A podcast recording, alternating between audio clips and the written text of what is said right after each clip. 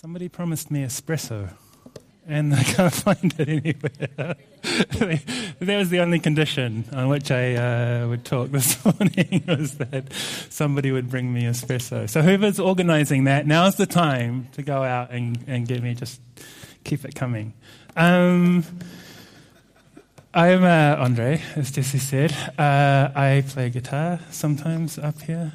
Um, and uh, also, um, Jesse said, I don't like talking about my credentials, but I am a theologian. And uh, I usually don't tell people that because uh, uh, I get two kinds of responses from people when I say that I'm a theologian. Uh, first kind of person thinks I'm absolutely crazy. Like they think it's like I've said, told them that I uh, go down to the pub every Friday and talk to Elvis or something. And I think, man, that guy's really weird. He spends his time, his day job, talking and thinking about God. Uh, the other people, I actually don't mind those people. I don't mind the people who think I'm, I'm weird. Um, it's the people who, who, get excited when I say I do theology because they're the people, you can see it on their face. It's like finally they've found someone to say all their crazy ideas about God to. Usually they involve numbers in the Old Testament, like some kind of weird patterns and stuff. And all of the patterns and all of the, the maths and stuff always end up telling you completely useless things, like the day JFK got shot or something. I think I already know that. If it was actually helpful to me, it would, it would talk about the stock market or something tomorrow. Um, actually, that wouldn't be helpful for me because uh, I, uh, I decided to do theology because I thought that was where the money was, and it turned out it's, this is not the case. So if, you, if you're going to Bible college or if you're going to, as I did, I went to university um, to do, do theology, and you think, think that uh, you're going to make a lot of money, then um, let me tell you that's not the case. Um, but yeah, I, I, I, I know now that you know that I do theology um, because I've told you. Um, I'd appreciate that if you could keep it to yourself. Um, I don't want people to think I'm crazy, and I don't want to attract any more crazy people into my life than, uh, than I already have. Um, so, uh, as Jesse said, my task this morning uh, is to talk about communion. A few weeks ago, he came and, and said, um, Can I say a few words about communion? He said he'd give me three and a half hours. I said, I said It's easy, I can do it in two minutes. So, so we'll see. Um, uh, if, uh, uh, the question is, why do we do communion? So, and as you'll see, it's an easy question to answer. Um, if we could turn to 1 Corinthians 11, I think there's a slide somewhere. Um, uh, oh, yeah, there's the title, by the way uh, Sons and Daughters in the Son.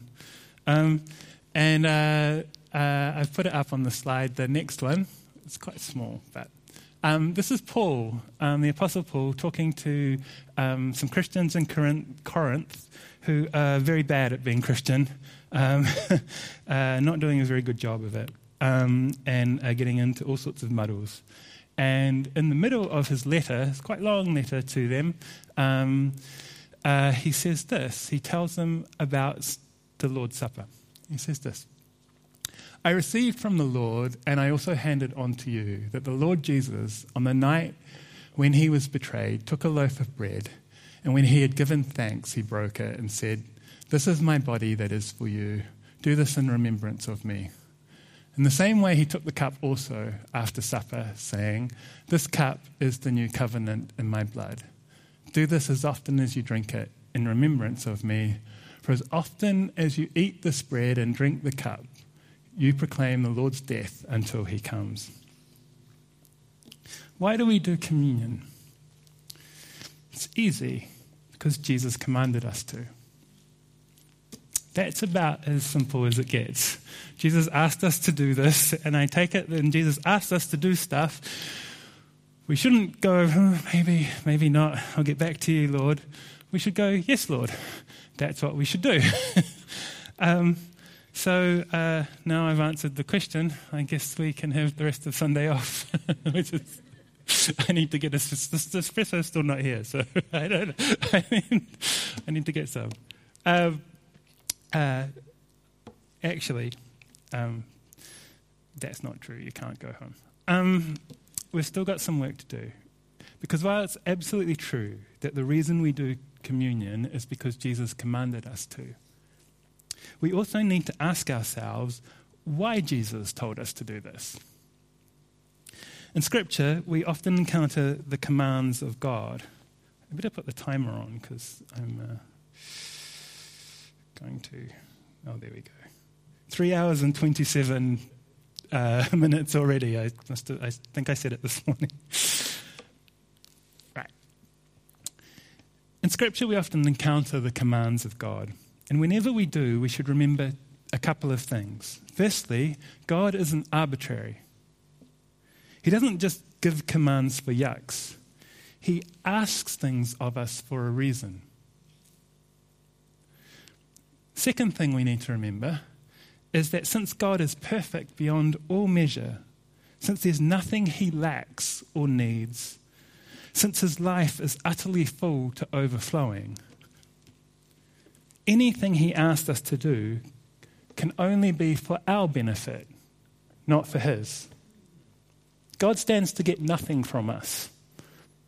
There's nothing that God can get from us that he doesn't already have and have in abundance.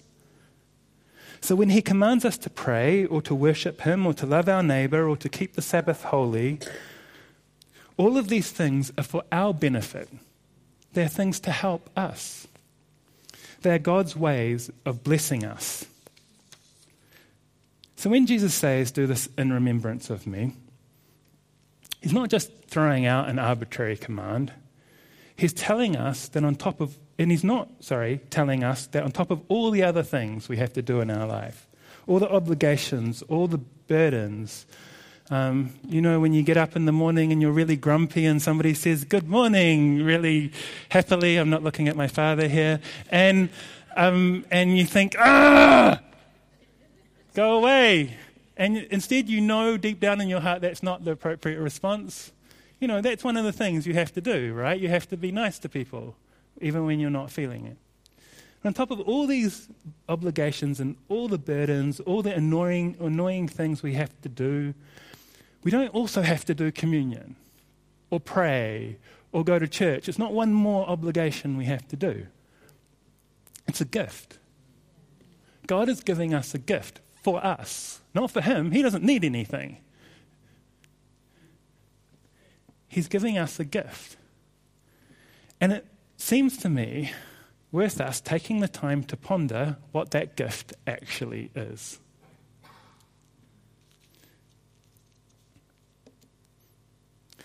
Here again, there's a very simple answer. If we look back at Corinthians for a moment, um, if you could put the thing, the tiny writing on the board. I'm half blind, so I can't even see it really. My fault because I did the, the, the font. But I received from the Lord, and I also handed on to you, that the Lord Jesus, on the night when he was betrayed, took a loaf of bread, and when he had given thanks, he broke it and said, This is my body that is for you. And Matthew, when Matthew records this um, in his gospel, it's even more direct. Jesus says, Take, eat, this is my body. So the gift that Jesus is giving us in communion is nothing less than himself his body, his blood, his life. We are being summoned to feed on Christ. Why? Because he's the bread of life. Because the source of the life that we live is not ourselves, but Christ. We live in him. Our lives are hidden in his life. The secret of our lives, the meaning of our lives, is not to be found in ourselves if we are to know who we are, we must look to Christ. He is the mirror in which we see who we really are. It is His life that is the source of our life. It's tempting here, however. I, mean, I think that's, that's my answer, right? but it's tempting to start thinking, um, to think of of this as all a very abstract and spiritual thing. When we talk about Christ's life, we're not actually talking about some super spiritual, vague thing floating around in the ether. Some mysterious voice in our head that directs us to the one free car, um, parking space when we're doing our shopping. The Bible doesn't know anything of this. That's not what the Bible means when it says you live in the life of Christ. Your life, when St. Paul says your life is hidden in Christ, he's not talking about this vague spiritual, spiritual thing out there, some voice in your head. What we are talking about instead is something that is very concrete, something that has a very definite shape to it. We are talking about a very particular life. It's the life that's depicted for us in the Gospels. So, what are we to say about that life? Many things.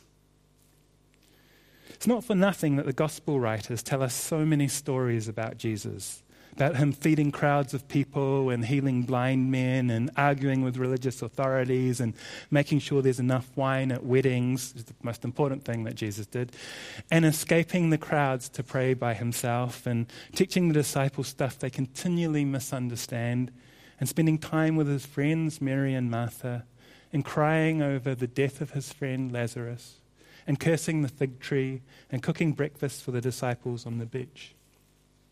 And of course, there are many, many, many other stories. In fact, one of the uh, uh, authors of the Gospel said that there are too many stories. He couldn't fit them all in. And this is exactly what we should expect, actually, given that the life that Jesus lives is actually God's life, the superabundant life that's lived out amongst us. We never get done getting a handle on the light of the world. There's always more to say about Jesus than can be said. But as I mentioned before, his life does have a definite shape.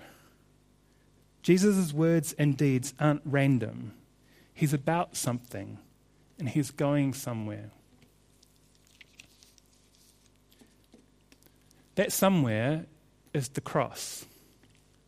Sometimes we read the Gospels as if the cross was just this random moment as if things were going quite well for Jesus. He was doing all these miracles, it was going great. People were following him. There are a couple of iffy moments along the way, but basically things are going all right. And then he annoys the wrong people, and everything goes bad. Um, and it seems like, oh my goodness, everything's gone terrible. What's we going to do? Jesus dies, and then suddenly all of this is reversed in the resurrection, and we get our happy ending. Now, whatever we might say about that story, it's not the story that the gospel writers tell about Jesus. For them, the cross isn't a random moment. It's not some kind of dramatic twist introduced to add tension to everything before there's a happy ending either. It's actually the point towards which everything is moving right from the beginning. Right from the moment when John says the Word is made flesh God comes among us. Right from that moment, everything is moving towards the cross. Paul, um, a little earlier in, in Corinthians, which we're looking at at the moment, Paul says that he knows nothing but Christ crucified. Then a little later in the passage that we're looking at today, he says that it is the death of Christ that we proclaim when we take communion. Now, that's not because Paul has some morbid fascination with death. And it's not because he's ignoring Christ's life. All the things that I talked about before, all the things that Jesus did, all the people he met. It's because all of the events of Christ's life, everything he does, the miracles, the healings, the raising of Lazarus, and so on, all of these moments of his life are moments on the way to the cross. But they're even more than that. Jesus is not simply passive in these moments. He's not sort of randomly going around the world bumping into people and having stuff happen to him. It's almost as if he's collecting things grief, joy, pain, sorrow, ordinary everyday happiness, ordinary everyday frustration, people's shoddy behavior, their petty misunderstandings, their sham piety, the corrupt bureaucracies that damage their lives, the joy and innocence of children, the hunger of crowds, the desperateness of sick people, the foolishness of earnest disciples, and the cowardice of those same disciples. It's as if he's collecting all of the frailties and joys and stupidities and triumphs of human life, all of the ways in which human beings love God and their neighbors, and all of the ways in which they fail to love God and their neighbors and do horrendous damage to themselves and to others. It's as if he's collecting these things, not as a journalist would, or as a neutral observer who's sort of taking down notes. Aha, like an alien who comes to the planet. Aha, I see people are very sad. Um, that's interesting. I'll put that in my book. That's not what it's like. It's rather, he's living them himself. He's taking them up into his own life. That's what happens when he attends weddings and when he eats with sinners and tax collectors and when he encounters Nathaniel under the tree, bad mouthing him, and when he encounters Zacchaeus up in the tree later on, and when he hangs out with Mary and Martha, and when he is left by himself alone to face the darkness and his anguish in Gethsemane, and when he has questioned Pilate, and when he is hung between two thieves and keeps them company while they die. He is absorbing into his life everything that is part of human experience, even to the point of experiencing hell and death. He's taking upon himself everything in human life, even the worst thing, even the thing that is the enemy of life. He's taking up even death into his own life. Question is, what do we do with all of this? What does Jesus do with this life that has absorbed everything human? That bears all of human history, all of its tragedy and all of its glory. A life that carries all of humanity, all of the good things, all of the bad things, all of the pain, all of the joy. What does he do with this life? He gives it to the Father the death of Jesus is not when the world gets the better of him, only to be reversed at the resurrection when God says, Aha, I told you all. The death of Jesus is when he gives his life to the Father and so gives everything that that life carries, the whole world, to the Father and sanctifies it and makes it holy and reconciles it to God. This, I think, in um, Hebrews, when it takes up that great image of the high priest from the Old Testament. You might remember there are, in the Old Testament, there are lots of um, different kinds of people. There are, there are prophets who tell, whose job is to tell the truth. And there are kings whose job it is to make sure that, the, that society is just, that our relationship to each other are ordered right. And then there are priests the priest's job is to take the people with him to God, bring them before God. Now, Christians early on, the reason they, they read the Old Testament and they saw in these three things, these, they saw in these three jobs, they said, this is a language that will help us understand what Christ is. Christ tells the truth, he exposes everything to the light of God. He's the prophet. He's a king because he's reordering society. He brings the 12 disciples, like the 12 tribes of Judah, together and he says, This is, this is the new kingdom here. This is where you can live in right relationship with each other. And he's the great high priest, Hebrews says, because he brings everything, all of humanity, to God. And in bringing all of humanity and giving his life, which is the life that has absorbed everything, and giving his life and abandoning it to the Father, he brings all of us with him and sanctifies us. This is the great gift the Son giving his life, and with it, everything that is human to the Father. By everything, I include, of course, ourselves. Our lives are lives that Jesus carries and brings before the Father, and so sanctifies and makes holy, in spite, of course, our best efforts to resist this, or to live as if this wasn't true. Jesus' life is a life wholly given to the Father, and our lives are caught up in that giving. When Jesus gives his life to the Father, he gives our lives too. I want to stress the objective nature of this. We may or may not live as if our lives have been offered up to the Father, but whether we like it or not, whether we asked for it or not, our lives have been sanctified they have been made holy lives in Christ. Our task is simply to acknowledge what in Christ is already the case. That's what Paul is trying to get um, the Corinthians to understand in his first letter to the Corinthians. You might know, um, and as I mentioned before, the church in Corinth was a bit of a mess. People were doing dumb stuff. They were arguing with each other, they were being selfish, they're putting each other's, um, they're putting their own needs above each other. So Paul writes to them and he tells them to stop being so dumb and to instead start being what they already are a people whom God has made holy. Infighting between different people in the church makes no sense because God has already made you one body. So act like it. Being selfish makes no sense because God has overturned all that worldly logic.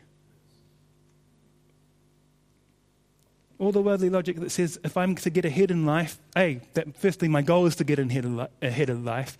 And secondly, if I'm to do that, I'm going to have to move past all these people. God's overturned all of that. He's actually made the most foolish, weakest things the, the wisdom of God. He's made a man of sorrows. That wonderful line about Jesus, a man of sorrows, acquainted with grief. And he said, This is, this is, this is real wisdom. This is real power. He's overturned all of our logic. So if God's overturned all of our logic, we need to act like it. Conform yourselves to reality, Paul says to the Corinthians. And the reality is that your life is hidden in Jesus' life and that when he gave his life to the Father, he gave your life too, and so made you holy. It's pointless pretending otherwise. All your sin is nothing more than foolish make believe. It's out of kilter with how things really are. Don't try to hang on to your life. That's a losing game because you don't have a life to hang on to anymore. It's been given to God. The best you can do, your only hope really, is to start living accordingly. God will make you like his son, whether you want to be or not. This is, this is Andy, this is the signal. Andy? Yeah.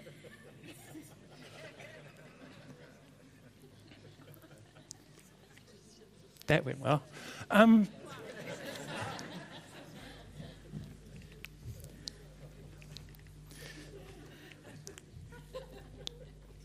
So we come to the communion table. It's interesting that Paul, in his letter to the Corinthians, he's, he's telling all of these, them these things. He's saying, face up to reality. And in the middle of it, he, he, uh, he tells us about communion, what Jesus handed on to him. Um, because that's the center of it. We come to the communion table, the place where we remember the eternal moment which is the context within which we live all of our lives. The Son's giving of his life to the Father. This is the moment that shapes all of our lives. Now, we, of course, we can run away from that. What I'm suggesting is it's a better move to acknowledge that that's what it is, that this is reality, and to try and live accordingly. Communion is the place where we acknowledge this eternal moment.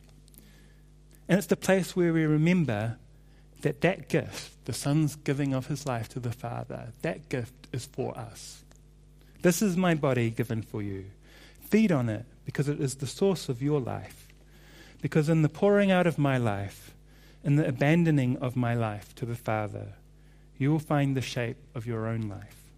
You will find the life of your own life. Take, eat. This is where you discover who you are sons and daughters in the Son.